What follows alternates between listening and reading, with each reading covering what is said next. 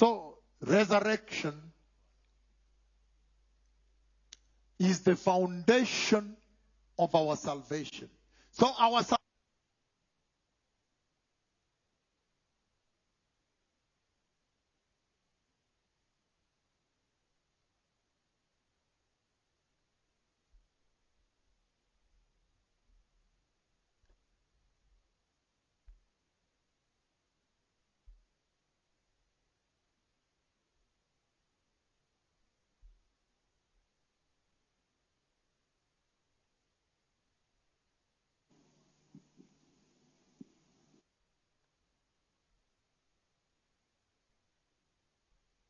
salvation, therefore, is strictly based on the promise of resurrection alone, my Lord.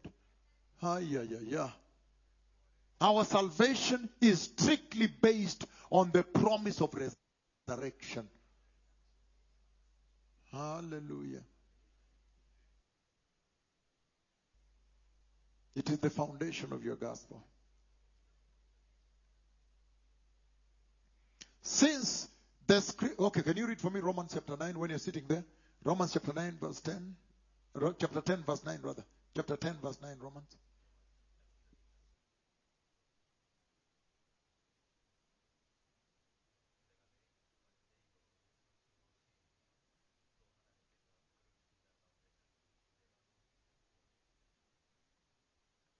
Chapter 10, verse 9.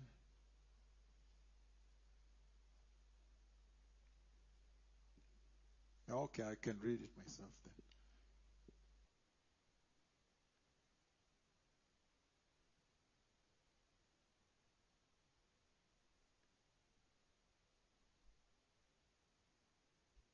The Bible says, Romans chapter 10, verse 9, the Bible says, For it is with your heart that you believe and are justified, and it is with your mouth that you profess your faith and are saved. Very powerful. And then he says,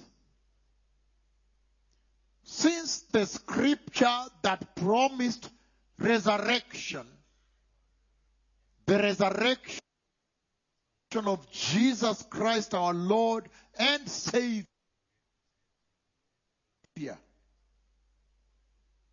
since that scripture was fulfilled,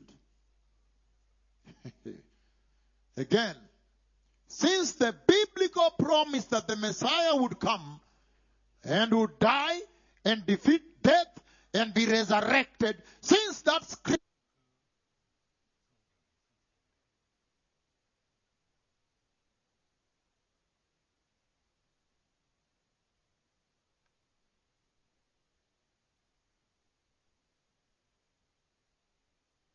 was promised, then even the promise of resurrection of the saints is going to be fulfilled. Thank, that one you can clap. That's very powerful. I bless you for clapping. That one is very serious. The resurrection of the saints will be fulfilled also.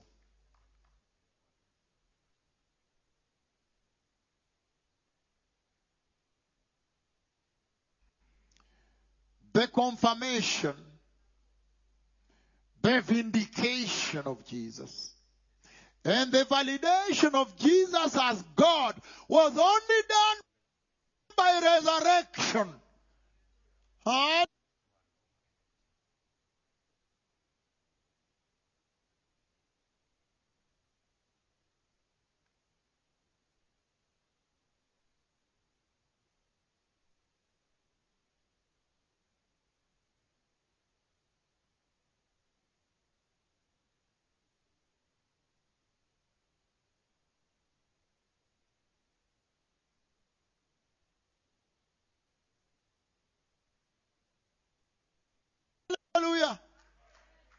Solamente resurrección confirme Jesús como nuestro Dios.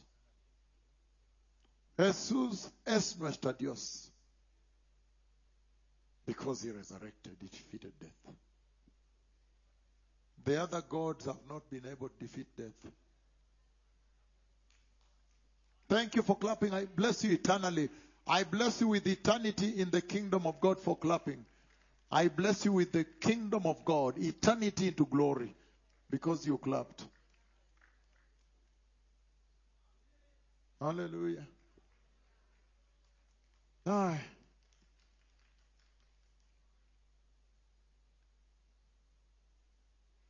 Resurrection is what confirms that God will judge sin. That God will judge the unrepentant and He will judge them into hell and at the same time He will recompense the faithful. Resurrection is the word. The reward is the reward for the faithful saints. Their reward is that one. Resurrection is what should instruct our Christian lives. So I want to finish with the following. For thou shalt rest and stand in thy Lord at the end of the days. I want to finish with that. Hallelujah. I'm speaking with so much joy. con mucho alegría, con mucha gozo en español. Alegría también. So, I'm speaking with so much joy because I know that you are going out weaponized. You are going to tell them about resurrection and resurrection and the third time resurrection. That Jesus brought us resurrection power. And that that promise of a glorious resurrection is what made the Old Testament saints agree to be killed for the faith. That even you in this age, nobody has yet called you to lay your neck and cut with a knife. But for that promise of resurrection, you can lose your life. There are many Christians in the Arab nations, the Muslim nations, that are being dispossessed from their homes, from their families because of this salvation of Jesus. But they accept so. If you go to northern Nigeria, they are going through that. They are being thrown out. Sometimes they're being killed. The so-called honor killings, honor. If you go to the Arab states in the Middle East, they can they have honor, honor, the so-called honor killings, where a brother stands up and slaughter a sister because she became a Christian. I don't want you to forget the fact that the church globally is being persecuted because the church is pursuing this promise of a glorious resurrection. And they have accepted to be persecuted. I know of somebody among us here who said, No, me, I accept. Yeah, you can jail me. And he was jailed again. And then again, he was jailed. And when he was he came out, then he went to preach in another area, and they warned him. They even called him, say, "We will jail you," but he said, "It's okay. I'm going. You'll find me there. Just jail me." And they found him there and jailed him again. He's sitting among us here. So this is not a joke. Thank you for clapping. Thank you, my son. Thank you. And then they release the they the wife because the children remain alone. So they say, let's release the wife, take care of the children. And they ask, Are you still going to follow Jesus? And they said, I think you will have to kill me. And they took, no, they brought from the jail to an office a panel. Are you still going? You've been there, it's nasty for a long time. Are you still going to follow Jesus? He looked at them, he said, I think you'll have to kill me. And they put back. Is sitting here right now. Not one, maybe three are sitting here today. So this is not a joke. This is serious. The promise of resurrection. What is the point? Renouncing Jesus when you know that you must die. Everybody must die eventually. And then when you die, you now go down. It will be irreconcilable if you renounced Jesus. You will weep all the days of your life. The only few days you add after which you die.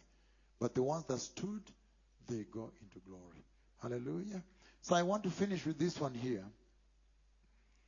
Daniel was being promised that in the end he will get his lot, his inheritance. We saw yesterday. I don't know how much I can give you because I, I want to move to glorification eventually tomorrow. Tomorrow, I want you to stay here. Now I like it. Now I like it. In the beginning, I was too tired. I said, I cannot make it. now I like it. I want you to stay. I want you to stay. I know you are staying only until this weekend, but we will fix it. We will manage everything, right? The key things I must bring to you in our program is glorification and the pulpit. The heavenly pulpit the Lord Lord in that vision. I make sure you don't leave until you hear that. And my daughter has joined us today. I'm very blessed, uh, Mercy Kerubo. The Lord bless you indeed. Arrived in the morning and ran here, right? Very powerful. It's good to see you. The Lord Jesus bless you. Thank you so much. So now, this is very serious. Daniel chapter 12. Go up to the end. Go your way up to the end. Don't stop. You, Daniel, you remember when you were still a teenager? You were young and vulnerable.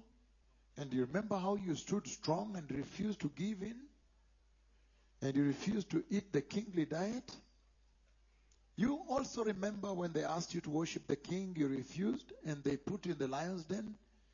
You, Daniel, go on walking on that way you are way, in which God has been with you. And you have been rejecting the world, separating yourself, and following Jesus. Go on in that way up to the end. Don't branch, don't stop. And at the end, you will rest, and then at the end, you will be resurrected. There is a day, that day, when everything will be made perfect. Okay? I wish I had time to bring that to you. Would have done so much exploits. The end of the days, I don't know how to do it. Maybe just read it for you. But we can go to Daniel chapter 12. Daniel 12, por favor. And he says the following. Verse 13. As for you, Daniel, go your way till the end. You will rest, and then at the end of the days, what is the meaning of the end of the days? There is a particular day called the end of the days. Go your way. What does it mean, go your way? Till the end. You will rest, and then at the end of the days, you will rise to receive your allotted inheritance. What does it mean to receive your allotted inheritance? What is the allotted inheritance? So if we had time, we would have handled all that. But I want us to close it here today because the Lord says that time has come for the church to repent. The end of the days is what the Lord refers to at the renewal of all things. At the renewal of all things, just right now, because we are simply checking out.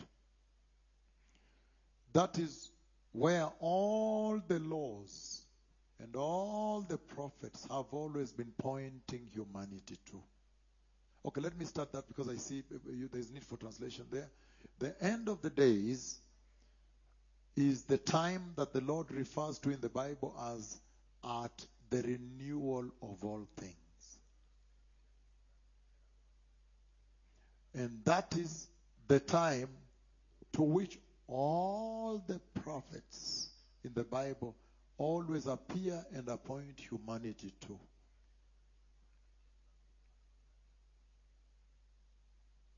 At the renewal of all things. What Daniel was called, given, was told the end of the days, at the end of the days. At the end of the days is called at the renewal of all things. And that is the day, that is the time for which every miracle ever performed in the church, in the Bible, Every miracle ever performed in the Bible and in the church has always been pointing humanity to that time at the renewal of all things, to that day. Every sermon ever preached, I'm talking about the holy sermons of God, right? Because today people preach for money, but I'm talking about the verdad, the true sermons of God. Every sermon ever preached since creation until now is always with one purpose, pointing all humanity to that time called at the renewal of all things. Every miracle, every wonder ever performed by the Lord has always had only one purpose to direct everybody to that day called at the renewal of all things, which Daniel was told at the end of the days. It is also called regeneration, the culmination. It is at regeneration, regeneration, when everything will be made new. Well, when John the Baptist appeared and he talked about the kingdom of God is near, that is what he was pointing at, at the renewal of all things. Are we together? Anybody with me? Thank you, Grace Wu.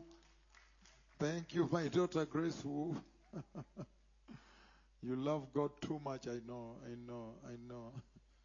Thank you, thank you very much. The Lord bless you indeed. Uh-oh. So even John the Baptist, when Jesus appeared and he said, The kingdom of God is near, that is the time he was referring to that is now near.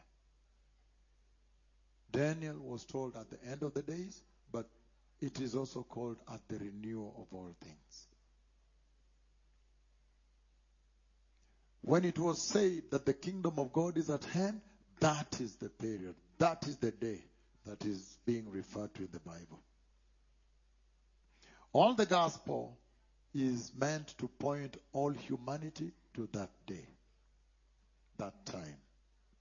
I've said all the miracles and wonders performed, ever performed, point on that day. When Jesus came and died on the cross, he did so for that day. The day of renewal of all things. Are we together now? I'm simply summarizing as we check out.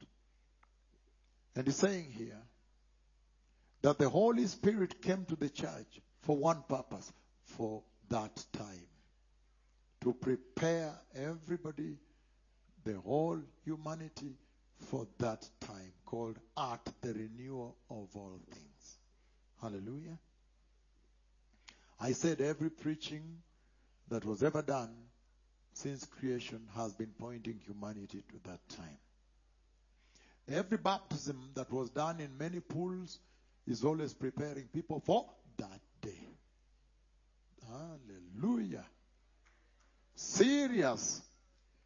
And he's saying that the reason the Bible was ever written, hallelujah, is that it may prepare humanity for that day at the renewal of all things. And Daniel was told at the end of the days. The reason many Christians agree to enter martyrdom, to be killed for the gospel, is because of that day. Hallelujah. That they may die now but live to see that day at the renewal of all things. That is serious, my daughter from Austria. Very serious. The reason the Lord showed Jacob the ladder of Jacob. The reason the Lord lowered the ladder of Jacob was because of that day at the renewal of all things that mankind may connect to that day at the renewal of all things. The reason he that is standing, the two prophets of Yahweh that have come and doubled are walking the earth is because of that day. That humanity may be prepared for that day. At the renewal of all things. That you may not miss it. Hallelujah. And the reason the cloud of God came. Hallelujah. the reason the cloud of God came.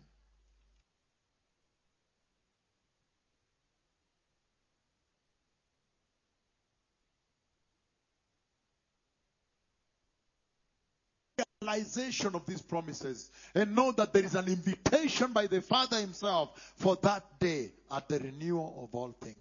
Public invitation by God. God Himself came to invite you that you may enter that day at the renewal of all things. So when he told Daniel, you go your way, in other words, it's Matthew chapter 7, verses 13, 14, go through the narrow way. In other words, it's Daniel chapter 16, chapter, chapter 3, 16 and 18, through the flames of fire. In other words, it's Daniel chapter 6, 10 to 16, through the lion's den. Hebrews chapter 11, read it for us. We have read it already, but if you read verse 16, can anybody just stand up and read verse 16 of Hebrews 11? The better country, the better city. Because of the promise of a better country, a better city. Thank you. Read it loud.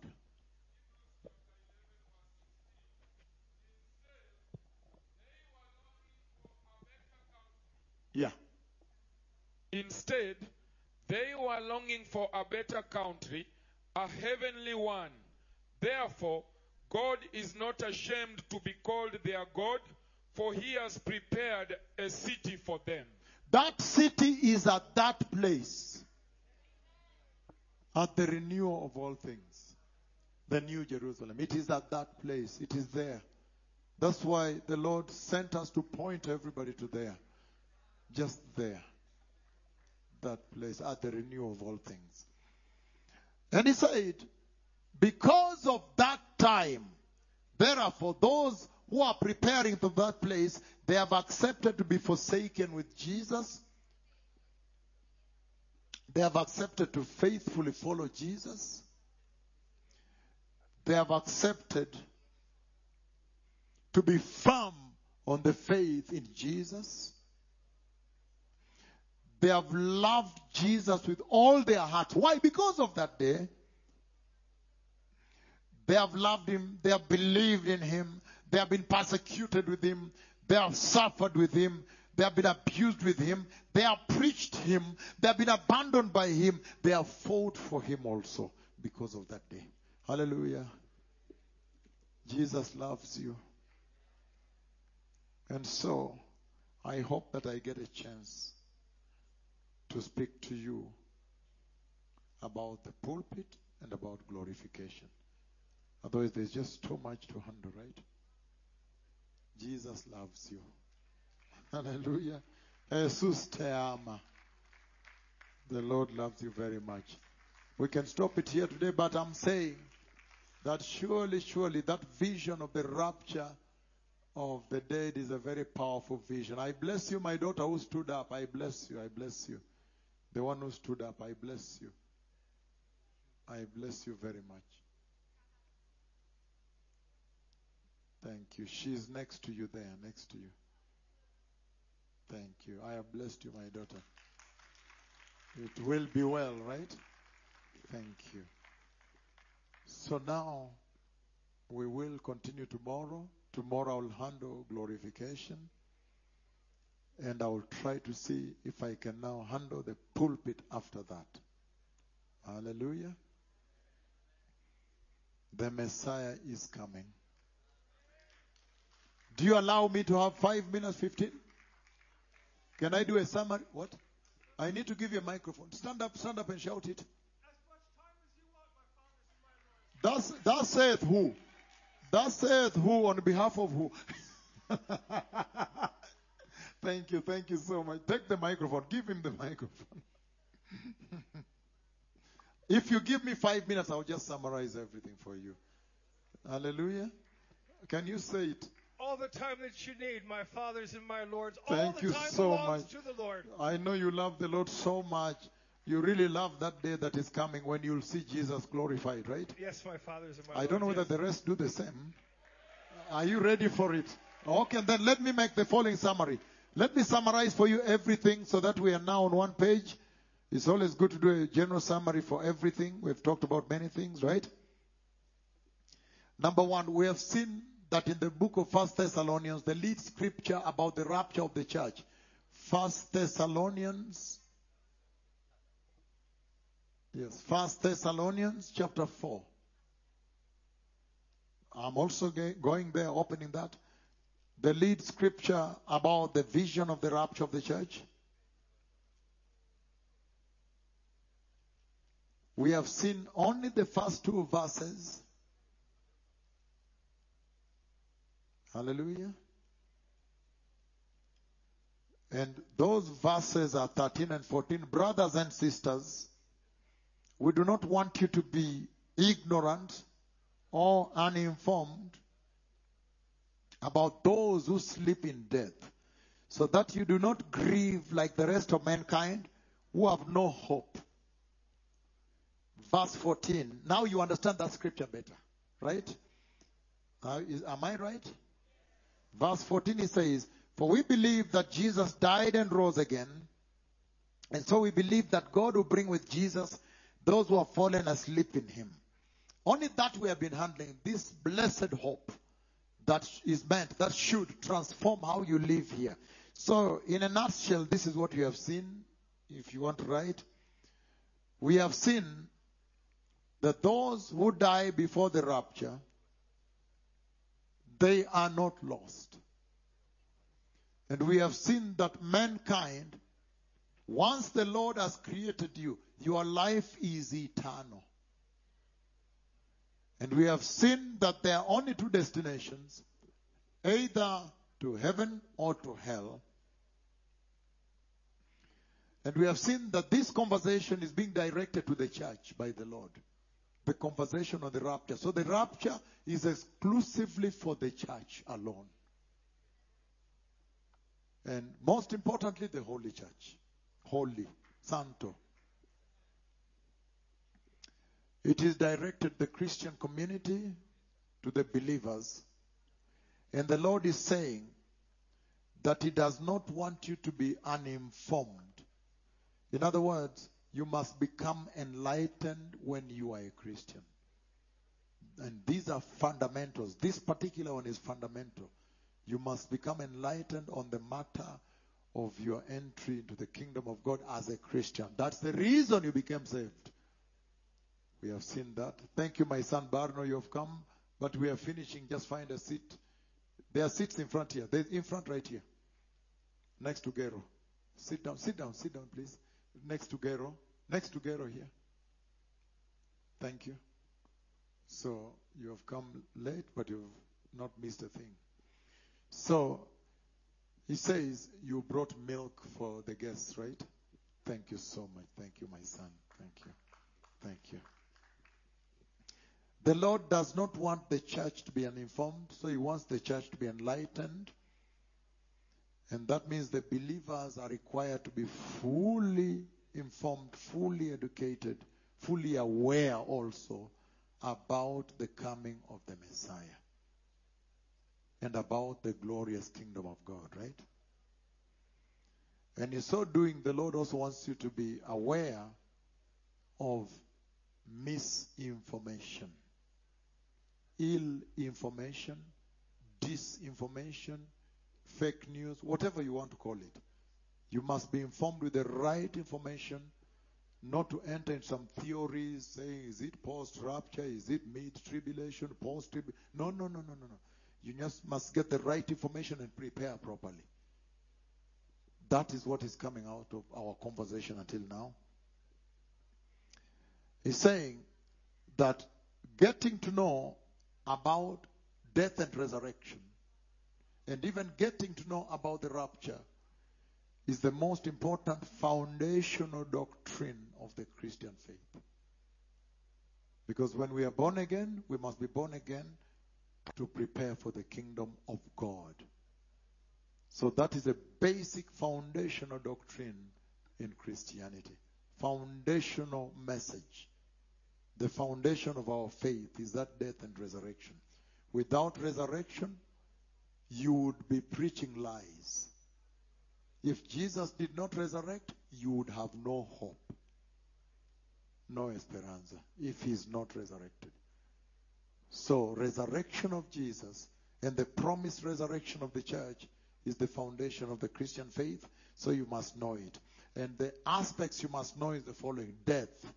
As a Christian, you must be informed about death. What happens at death? What is the importance of death? What is the significance of death within God's program? Program for deliverance.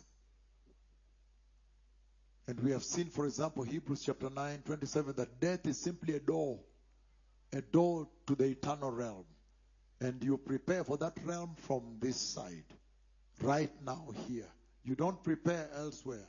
After death is too late. So you must be aware about death. Hallelujah. And it says, you must also be aware about resurrection, as we saw. And you must be aware about Christ's return, the coming of the Messiah. When he said you must be informed, you cannot be uninformed, this is what he meant. He meant that you must be prepared and aware. You must be aware about the rapture so you can prepare the return of the Christ. You must also be very much aware about the role of holiness and righteousness in that program of the Lord. That if the Bible says, For without holiness nobody will see the Lord, then you must just prepare appropriately. Then you must now center your preaching or your Christian life on what matters most the holiness of the Lord in the church, the righteousness of the Lord in the life of the believer. Hallelujah. He's saying that therefore you must also be aware about purity. Because holiness and righteousness go with purity of the believer. And when you do that, you must be aware about the role of the church in this program of God. When He says He's coming to take the church, you must be aware that in your holiness and righteousness, you have the duty, responsibility to shine the light of Christ to the dark world and win them also to this program of God that they may not go to hell. And that when he said you must be informed and aware, and it's not a good thing for you to be uninformed or ignorant. He also meant that you must know so much about the value and the power and the role of the blood of Jesus. The value and the power and the role of the cross of Jesus. Hallelujah. And the Lord says that therefore, in his scripture, he calls death falling asleep. Those who have fallen asleep. Read for me Isaiah chapter 19, 20, no, chapter 26, 19, 21 in a hurry. Just a few scriptures for you in the summary, please, if you allow me. Is somebody still, do you still like me? I would be very sad. It would be the saddest day if you, if you people. I like Grace who's saying, please rise up, we can like. rise up so we like him. Thank you so much, Grace Wu. but this is very important. Can you write down the following scriptures? The book of Isaiah, chapter 26, verses 19 to 21. Read in a hurry. The Bible says, Isaiah chapter 26, verse 19 to 21, But your dead will live, Lord, their bodies will rise. Let those who dwell in the dust wake up and shout for joy. The other version says those who sleep in the dust. So death is called sleep. I'm just touching on a few things we have seen as I summarize out. And then if read Daniel chapter 12, again 2 and 3, we have seen the same. Those who sleep, the multitudes who sleep. We have seen death being referred to as sleep. Why? Because the body will be awoken. the soul is always alive.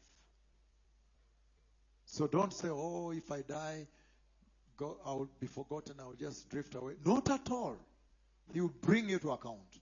And he said, you must be informed about that so you can live with wisdom in this age. Hallelujah. Daniel chapter 12, verse Okay, Hebrews chapter 9, 27, we have read also. And then Second Samuel chapter 14, chapter 14, verse 14, we read. Job chapter 10, verse 8, we didn't read maybe. Just read Romans, Job 8, uh, 10, 8. Read Romans 14, verse 8 is better probably. Romans 14, 8. For the Christians. The Bible says, Romans chapter 14, verse 8, if we live, we live for the Lord. Yes. And if we die, we die for the Lord. Yes, that's now the Christians. So, whether we live or die, we belong to the Lord. Hallelujah. Whether we live or die, we belong to the Lord. And we've seen also John chapter 11, verses 11, 26, when he says, For the, if anyone believes, he will not die. Or if anyone believes, whether he dies, he will live, right? Very important. There's a whole battery, a whole domain of information he expected you to know when he said, It is not good for you to be uninformed about a central matter like your faith, like the coming of the Messiah, like your entry into glory, right? So, when the non Christians die, what is the difference we have seen? For you, when you die, you are united with Christ. But when the non Christians die, they are separated from the Lord. Thank you for writing that. They are separated from the Lord. For them, death is a separation from God. Can you read Second Thessalonians chapter 1, verses 7 and 9? I'm simply summarizing if you allow me. The? Bible says, Second Thessalonians Chapter 1, 7 and 9. chapter 1 verse 7 to 9 the bible says and give relief to you who are troubled and to us as well. This will happen when the lord jesus is revealed from heaven in blazing fire with his powerful angels. Verse 8 he will punish those who do not know god. He will punish those who do not know God and do not obey the gospel of our lord jesus and do not obey the glorious gospel of our Lord Jesus. verse 9 Verse 9. they will be punished with everlasting destruction They will be punished with everlasting destruction. I think that is where there is a misconception. Can you just allow me to talk to people? That is where some highly schooled people in theology get a misconception and a false doctrine. And that's why the Lord said it's very seriously important that you are fully enlightened. Meaning, enlightened meaning you are well educated on the right information, the exact information, the correct information, and you place yourself at a place where you will tap, you will always receive the right teachings, the right information about the coming of the Messiah, your Christian faith, eternity, right? So he's saying, will be punished with everlasting destruction. People thought that that means there will be destruction. You'll be destroyed. So, so there you go. So you, it will not matter now. You'll be destroyed. So nothing will matter when you're destroyed. So they think that anyhow you'll be destroyed. But that everlasting destruction, sometimes other scriptures call it eternal death. That is, those are simply words for eternal punishment, eternal judgment. So don't be mistaken and think that it, you'll be to- destroyed, eternal destruction, you'll be destroyed. In any case, you won't feel anything. No, no, no, no. No. Even the glorious body you get will be a body that is designed to perceive pain and punishment and judgment. So, hallelujah. So just finish up if you did not. If you did not. And shut out from the presence of the Lord and from the glory of his might on the day he comes to be glorified in his holy people and to be marveled at among all those who have believed. That is serious to be glorified among his people If you get time to read the book of Romans, chapter 8, he's talk about the whole creation is waiting for when the sons of God, sons and daughters, sons sons and daughters of God will be revealed. And there is a groaning that is taking place, meaning we too needs to be anxiosamente, anxiety waiting for the Messiah, anxiosamente. Because there is a groaning by the Holy Spirit himself, the groaning by mankind not knowing how to pray, the groaning by creation. There are three groanings as people wait for that day. The day of glorification, the day of rapture, when finally the world will know who exactly were the sons and daughters of God. Because right now, if you ask them, everybody says they are son and daughter of God. But the true day of the truth is coming. That's why I always tell people, please repent. Just repent all the time before that day, right? And so, so you finished, right? Very good.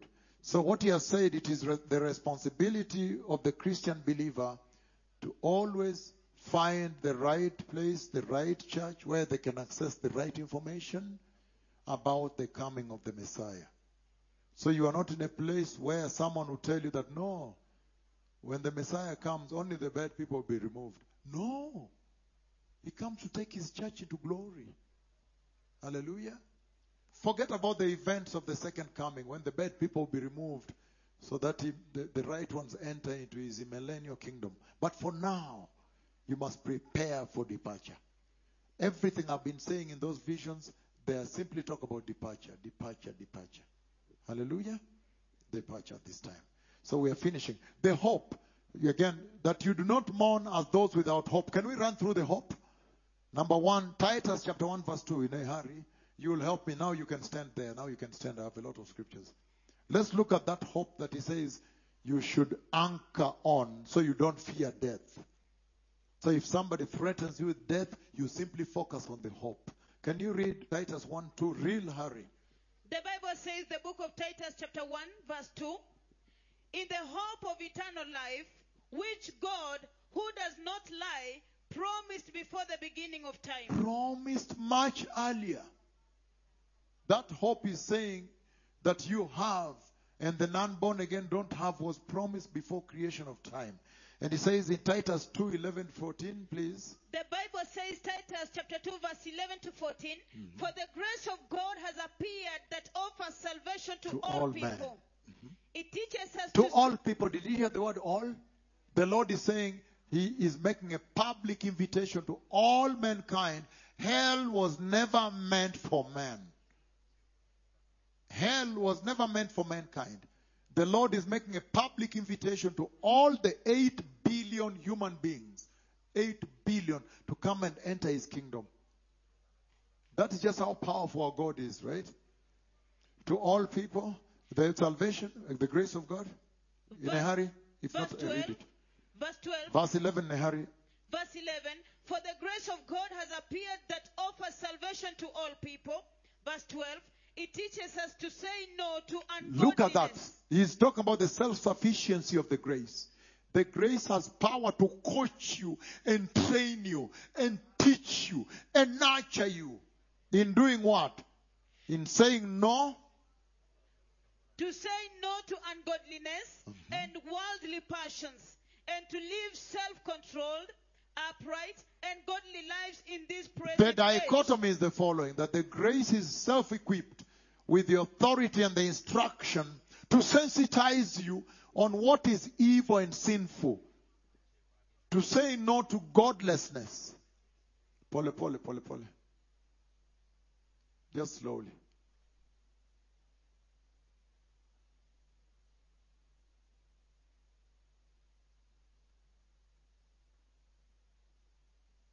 Very good. Help him so he don't fall. That the grace of God has appeared that teaches you to say no to godlessness. You let a nurse follow. Yes, thank you. But he's going to be all right. Yeah, thank you. So he's saying that the grace of God has appeared, which has enough power to teach you to identify evil and reject it and then to identify godliness, holiness, righteousness, and receive it. Next. While we wait for the blessed hope So he calls the rapture of the church the blessed hope. If you read, I don't have the, time. the appearing of the glory of our great God and The Savior. appearing of the glory of our great God and Savior. So he's Jesus Christ. He says Jesus is God, which is very powerful. But that appearing is essentially the rapture, the coming of the Messiah. That is what you see in John chapter 14, verses 1 to verse 3. And you see it also in second, in First Corinthians rather, chapter 15, verses 50 to 58. And you see it also in First Thessalonians chapter 4, 13 to 18. You see it also uh, mentioned in Second Corinthians chapter 7, verse 1. You see it mentioned many other scriptures. You see it mentioned in uh, First Thessalonians chapter 4, verses uh, chapter 5, 1 to 10, chapter 1 also 9 and 10, where he's saying the church is exempted from tribulation, that the Lord comes to rescue you from coming wrath. That is what he refers to there as the blessed hope. So then that is the hope he was saying that once you have, you should live totally different from the unborn again. Because for you now, you're waiting for the Messiah. You have hope. And if there's a funeral, you don't mourn like this. What shall I do? What have you done to us? Is that really you lying there? Wait, wait, wait. No, you don't do that. You simply celebrate a life well lived. If you were in the right church, right? That's why it's important and your responsibility to find the right church. Hallelujah. Let's move on very fast. Uh, the book of Revelation, chapter 3, 7 to 13, that we know very well. That blessed hope is that church that he blessed. The church in Philadelphia, he opened the door for them. He gave them all this loving of God. He used the key of David to open for them a door into glory. That is the blessed hope he talked about. And remember, that is at a time when the door was closed in Genesis 3.24, right? And so, he's saying the following also. Uh, Genesis 3.21, the first blood, when the first blood was poured, the worshipping of the blood appeared. The Bible says, Genesis chapter 3, verse 21, the Bible says, The Lord God made garments of skin for Adam and his wife and clothed them. And then Genesis 5:24, when uh, Enoch was raptured, that is the blessed hope he was pointing you to. And then Genesis chapter 12, verse 3, for example, that is the blessed hope he talked about. Genesis 22, when now Isaac was not slaughtered and a ram appeared, that is the blessed hope he's talking about, right? I'm just running through because of time. Time is not on our side. And we've seen also Isaiah 53, that is the blessed hope he talked about. And 1 Corinthians 15, 50 that I've mentioned. Romans chapter 8, Romans chapter 8, verse 1. There is therefore no condemnation for those who are in Christ Jesus. That is the hope he said you have. And the book of Numbers 23, 19, read it. The Bible says, the book of Numbers 23, 19, please. Numbers 23 19, the Bible says, the Bible says, God is not human that he should lie, not a human being that he should change his mind. Does he speak and then not act? Does he promised and not fulfill? Yes, so that you have that hope, he will fulfill it. If he has fulfilled the first one with Christ, he will fulfill it with you also. And that's very powerful. Ecclesiastes 11, verse 3. That hope. So this hope is available. Ecclesiastes 11, 3, read in a The, hurry. the Bible says, Ecclesiastes chapter 11, verse 3, the Bible says, If clouds are full of water, they pour rain on the earth. Whether a tree falls to the south or to the north, in the place where it falls, there it will lie. That is serious. And then three, I will I will explain together. And then Romans, I mean uh, Ecclesiastes 3:11. We have read 11 3 3:11. Then I will explain together. The Bible says, Ecclesiastes chapter 3, verse 11, He has made everything beautiful in its time. He has set, He has also set eternity. eternity in the hearts of men. So he's saying in Romans chapter 11, verse 3, that when the clouds are full of rain, by, gra- by gravity, they're going to pour the rain. And he's saying that when a tree is standing, depending on its content, on its content, it will fall either south or north. But where it falls, there it must lie forever. Hi, that is serious. That means you can only change your eternity now.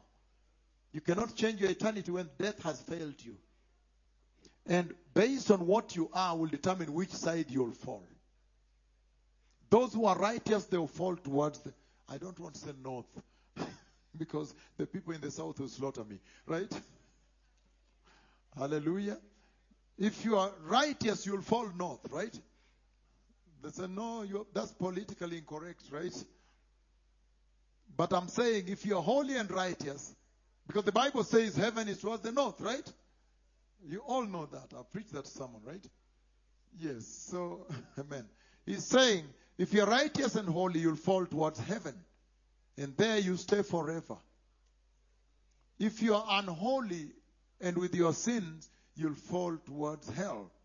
And he's saying, because of that, you must now take the time before you die, your life here, to prepare for eternity now. In other words, you must prepare for death. Have you ever prepared for death? Because every day I know you live your life as though you will not die. When you hear people have died, you are like, that's them. It's as if it's not you far away. But have you ever noticed that the Lord is simply preparing you for death? How about if you just come out through the door, a vehicle hit you and you die? The Lord is telling you as a generation, we go back to your countries and prepare your nations for death. That they may die in the right condition. Hallelujah. And he's saying in, in Ecclesiastes 3.11 that he has placed eternity in the hearts of men. Look, he created man and then he did this in the nostrils. He put life, the life of God into man. So, mankind is made of earth and heaven. God put a bit of heaven in you.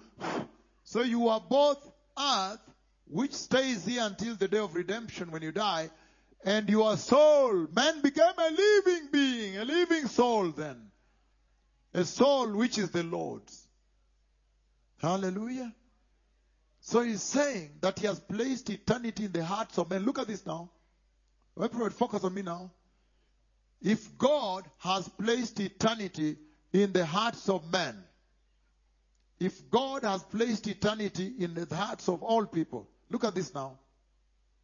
That means the Lord says the following that this generation are liars.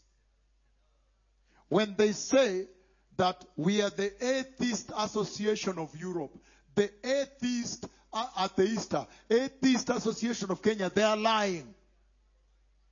He's saying everybody is created with capacity to know that God has put eternity in their hearts. And number two, God knows that which if He presents to you, that chip, a chip, a chip, that chip about eternity which He put in your heart should be able to receive. When a transmitter comes, he can receive things of eternity. Can, oh, receive. Can keep receiving the signals of eternity and choose eternity. Hallelujah. When you have a receiver, what you do, you give the soldiers receivers when they go to the battle. And then you remain with the transmitter. So when they're in the battle at night, you can, you can, they will receive. You can tell where they are. And they can tell where you are. That our master is signaling us. That is in the world here. He's saying he has placed eternity in the hearts of all people. Meaning, he knows that which, if he presents to you, you can get the signal that now God is calling me for eternity. If he presents a cripple that has walked, then you know. If he presents blind eyes open in China, then you can detect. You are able to respond to eternity. The Lord is saying that everybody is able to respond to eternity in heaven. Hallelujah. I wish our TV, I wish Randy was here. TVs would be working here and things. It's amazing that Randy is not around. Aye. And so, that is serious. And so we are simply summarizing what we've seen until now. We've seen that Genesis chapter 3:19 is on. Genesis 3:19 is on. The Bible says, the book of Genesis, chapter 3, verse 19 By the sweat of your brow you will eat your food until you return to the ground, since from it you were taken, for dust you are, and to dust you will return. And then we have seen also very clearly that he's talking about 2 Corinthians chapter 5 verse 10. I know verse 8 is good, but verse 10. The Bible says, the book of Second Corinthians chapter 5, verse 10, the Bible says, For we must all appear before the judgment seat of Christ, so that each of us may receive what is due us for the things done while in the body, whether good or bad. Hi. For the things done while in the body. You have to be careful what you do when you're on this earth, right? And then he says, Hebrews 10 27 in a hurry, what we have seen until now. The Hallelujah. Bible says, the book of Hebrews, chapter 10, verse 27, the Bible says, Just But read not- it. Just read it. but only a fearful expectation of judgment and of raging fire that will consume the enemies of God. That you can leave this earth as a friend of God, a child of God, or the enemy of God. And we have also seen that you can actually be born again and then become an enemy of God. That is what the scripture says. There are those that were removed out, but he turned around the wilderness, killed them all. Hallelujah. That is the nature of the God we serve. Hallelujah.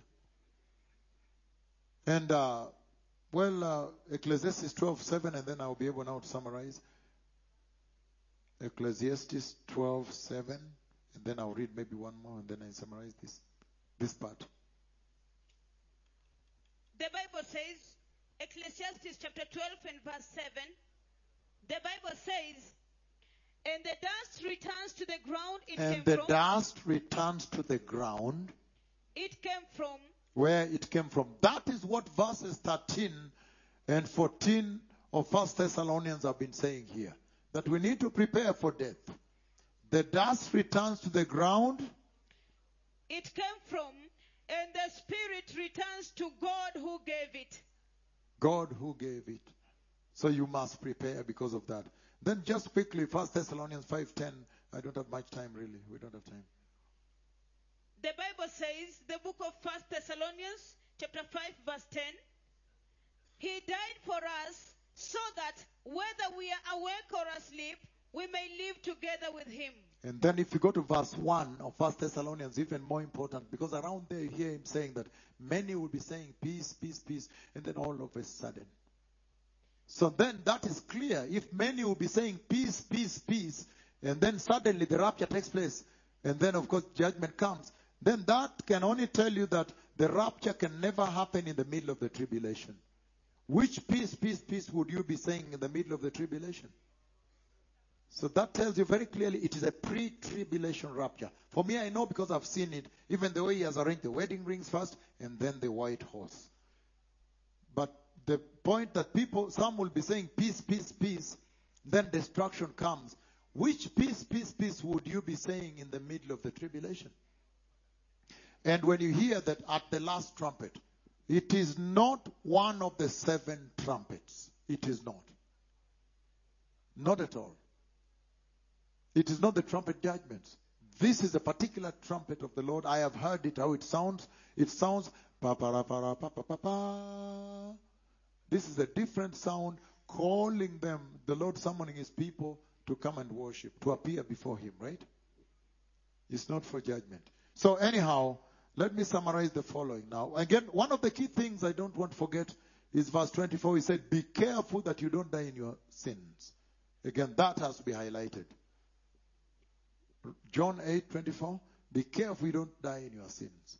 And that we saw. And then we saw Revelation 14, 13, that there are only two ways you can die. die in the Lord or die in your sins.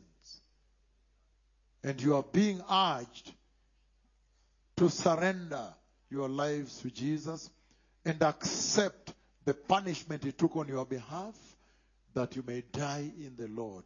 Because the difference, the, the people are the same. When you're here, the same. Another person next to you are same. But one dying in the Lord, the other one dying in the sin. The contrast when you cross that door of death is unbelievable. The difference is unbelievable. It will be eternal fire. You cannot breathe. You are in the legs. You cannot eternally. While others are celebrating up there. They are asking, can you imagine so and so did not make it? What is that you're enjoying? No, I'm just enjoying a nice cuisine. I got it from the third, the third aunt. Let me also get some. They're enjoying violin worship. They're worshiping the Lord. They're having banquets and ceremonies and enjoying cuisines. If the cuisines of the earth can be this delicious, how much heaven? If it took the Lord, if it took the Lord only six days to make this earth, sometimes when you look at the mountains, the valleys, the what, the oceans, the rivers, you are shocked. The sky. How much more now that He has taken 2,000 years? How much more magnificent is the New Jerusalem? Right? So you need to put that into consideration. Then it will help you. So this is what we have seen in verses 13 and 14 that death is unavoidable. Number one, we have seen that death is totally unavoidable. In other words, we have seen that death is an appointment, that each one is appointed to death. Hallelujah. And the only exception are two, but one of the two has seen the death now in Jerusalem. So death is an appointment. Death is unavoidable. So you rather start preparing for death. They say, oh no, but why are you preaching about death? Me, I don't like a church where they're preaching death. The Bible says you rather go and spend some times in a funeral than in a wedding party, enjoying cakes and rice. You, ra- you rather go and spend some time in a funeral you and you look at that casket, that dead body, and you look at it, even if you don't know him or her. But one time, at one moment, it might tell you, hey, how about if that is me? Yeah. Then it might cause you to prepare.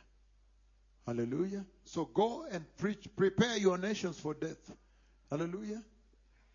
All mankind must experience death. That is what we have seen. We have also seen that when you're living on the earth here, you live only once. So please use it, utilize it to prepare for eternity. That's what we have seen. Yvonne, I hope you're writing, my daughter. Powerful you are. So we have seen that you live on this earth only once. Use it. The other thing we have seen is that life on this earth is much, much shorter than eternity. So you rather use it preparing for eternity. We have also seen that when you live on this earth, you cannot live as a free spirit who has, does not submit under any God. When you die, you must give accountability to God, whether you are born again or not. We have also seen that when you are living on this earth, on a daily basis, whether you are serving God, evangelizing, being holy or not, you are always in one way preparing for eternity. Whether you like it or not. On a daily basis, when you wake up, you are always busy preparing for eternity. Every day when you wake up, you are always busy preparing for eternity. You like it or not. So you'd rather just be very deliberate and intentional and just prepare well for the kingdom of God. Hallelujah. The other thing we have seen is that we are exiles on this earth. Meaning one day we will depart this earth. Nosotros extranjeros on this earth. This world is not our home.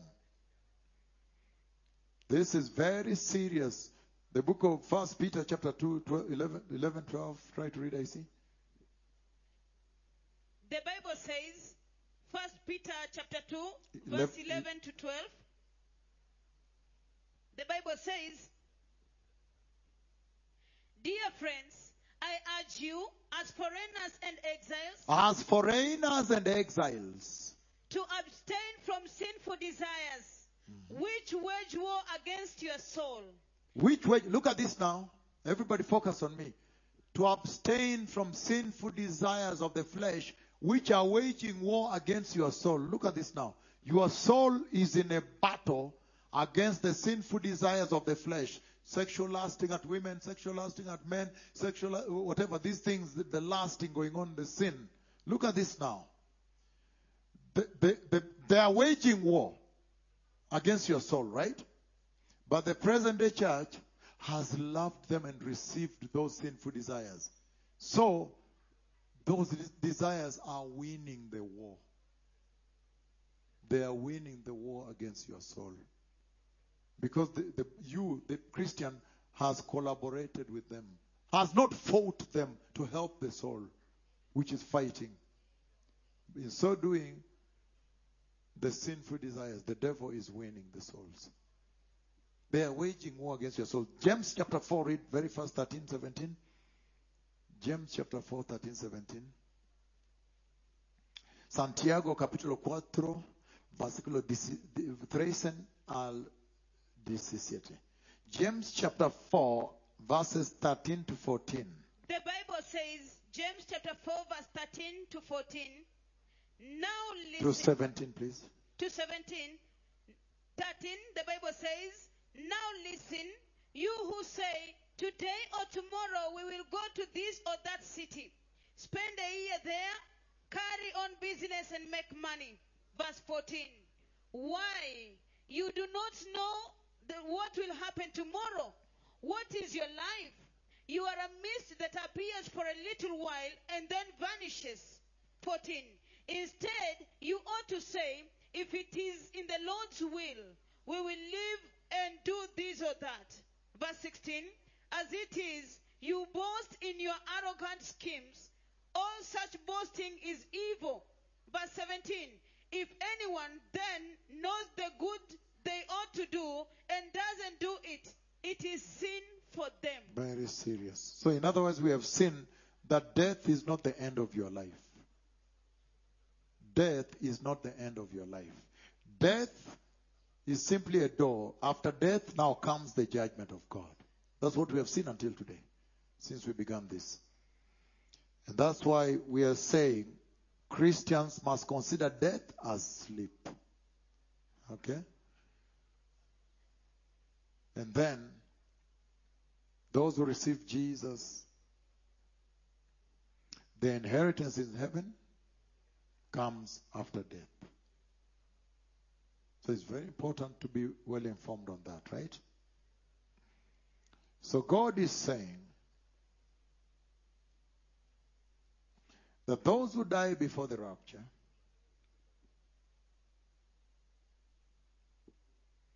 when you are mourning them or grieving or in a funeral of those people, you should be aware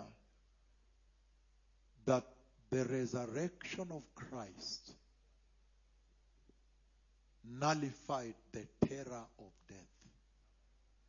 The terrorism of death was nullified by the resurrection of Christ. So we have hope. He's saying, like we have seen that there are only two types of funerals on the earth for the born again and born again. For Christians, it's a celebration of a life well lived. You can mourn, you can weep, it's okay, but not as the other people. And the purpose is to make sure that Christians live a totally different life on this earth from the unbelievers. Because Christians have hope beyond this earth. Okay, some people say the tombs, which is true.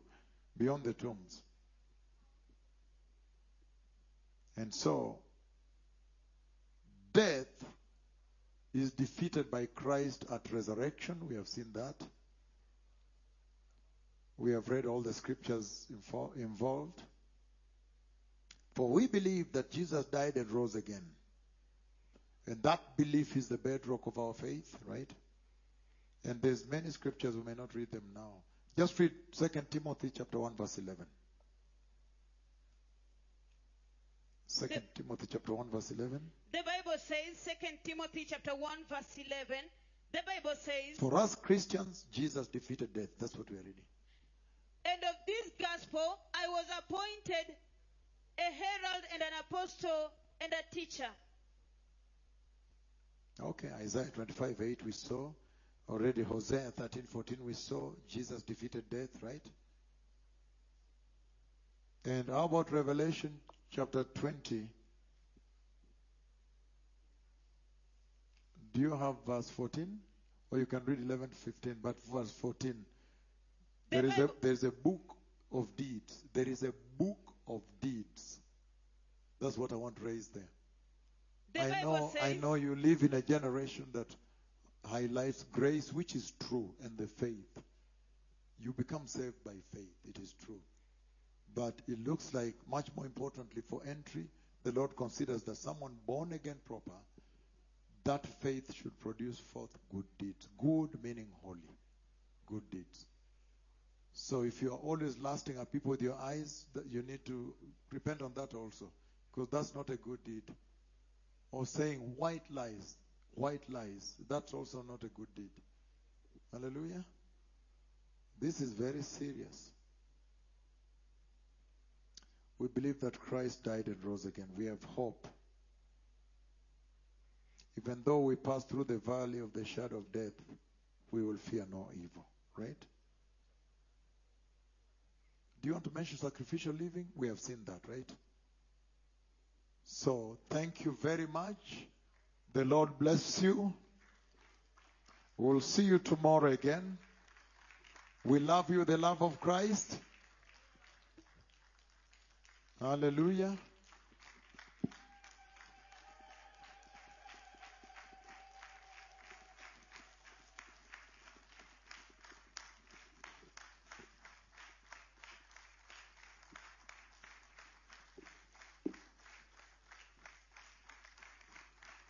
We are clapping to Jesus. So let us just pray. Let us just pray right now for everybody to have a chance to enter, to, to receive Jesus. It's always good to receive Jesus when the door is still open. Say, Mighty Lord Jesus, I ask you, my Father, to establish my heart on the kingdom of God. And I repent of all my sins. And I ask you, my Lord Jesus, to give me fire that I may go and prepare my nation for the glorious coming of the Messiah. Precious Lord Jesus, give me zero tolerance to sin and anoint me with the Holy Spirit that I may prepare a holy church for the kingdom of God. In the mighty name of Jesus, I am born again. Amen. I blessed you all with the blessings of our Lord Jesus. I blessed you all in the mighty name of Jesus.